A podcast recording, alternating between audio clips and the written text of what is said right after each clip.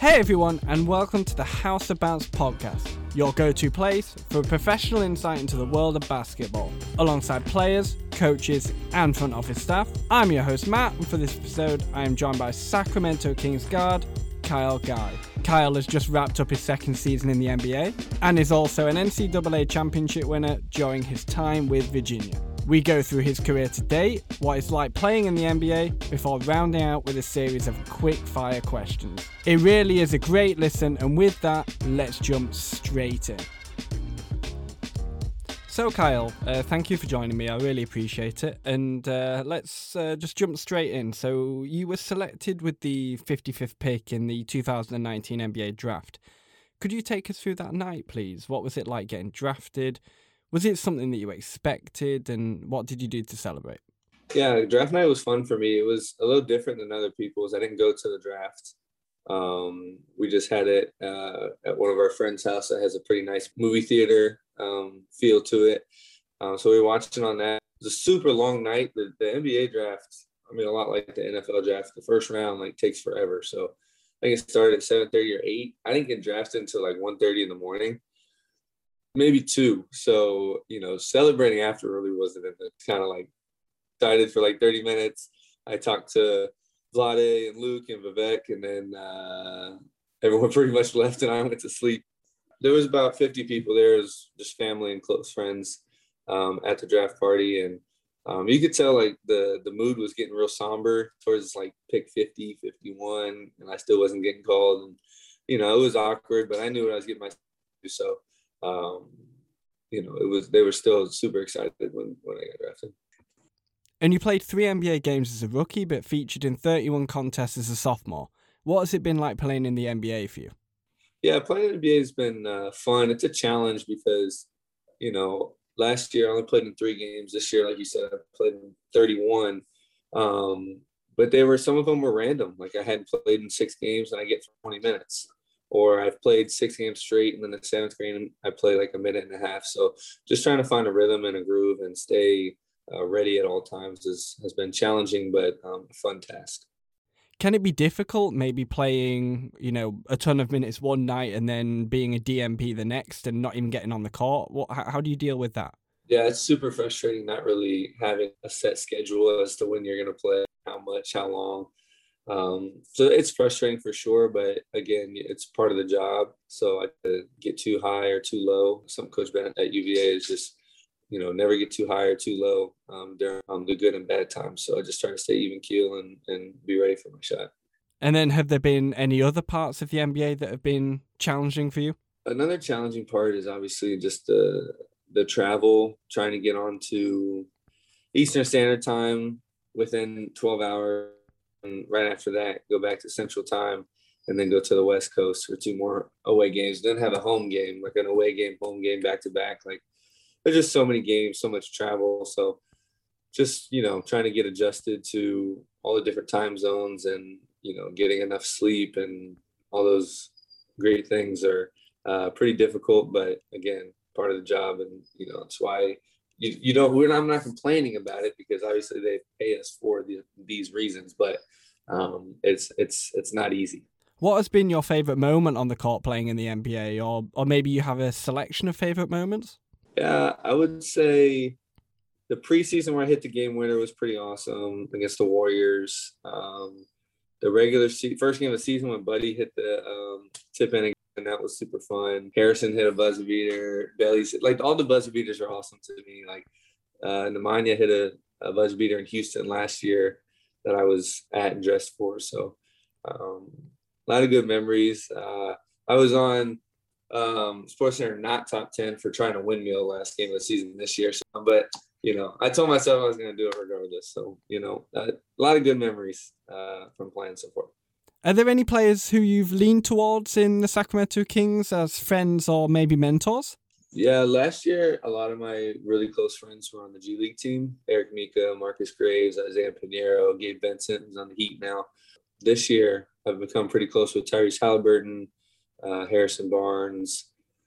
Uh, honestly, this team's just kind of close all together. We laugh a lot. Hassan is Whiteside's hilarious. Woodard's a rookie. He's one of my closer friends. Like And you played in the G League during your rookie season. How how did that prepare you for the professional ranks, and and what did you take and learn from that experience? Yeah, playing the G League was great. I think I I'm, I've already had an exuberance of confidence, but it helped even more just being able to play and you know be one of the featured guys and try to grind out wins and put the team on my back and stuff. Be a leader. Those things are all intangibles that were really uh, important for me to continue to grow on. And I think I did that. Um, and I think, you know, I, I worked on parts of my game that you saw this year in those 31 contests. And then in terms of, you know, your first two seasons in the NBA, what have you taken from from that experience at the very top level? Yeah, definitely comfortability is one thing that's I've been growing um, through the last two years playing in the G and the NBA. I think um, one thing I had to get used to was just like everyone in the NBA is so good that even if you play good defense, they're probably still going to score. And, you know, you just down on yourself or, you know, lose that confidence just because you got scored on twice in a row. Like if you play good defense, that's all you can ask for. And obviously the NBA, it's full of stars, full of superstars, uh, names that are known across the globe. What has it been like playing against those stars? Have you faced off against any of your idols, and what's that been like? Obviously LeBron's probably the first that comes to mind when it's people that I looked up to and, and stuff. And then when I got to eighth grade, high school, freshman year in high school is when Steph started like being the man, becoming Stephen Curry to him. But someone that's really I just love as a player and as a person is Damian Lillard. Uh, his mindset, his you know the way he he plays the game, carries himself, teammate leader, all those things I really uh, enjoy. Um, playing against him um, and uh, and watching him play. Do you get the opportunity to speak to any of those NBA stars like like Damian Lillard? Yeah, no, you you definitely you know I, I like to have fun on the court. So I as serious as I am, I don't mind having a side conversation with someone and still being able to whatever I need to do, you know, for the for the game plan. So um, there's still there's there's time for that um, for sure.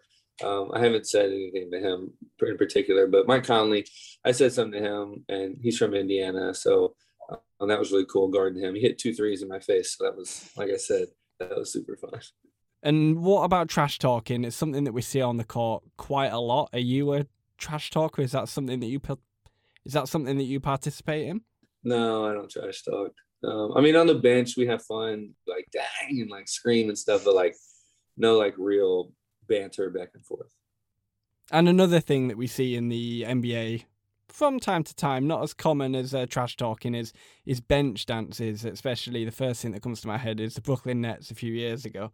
Um, are you part of, of all of that when maybe you don't hit the court and, and you do find yourself sitting courtside?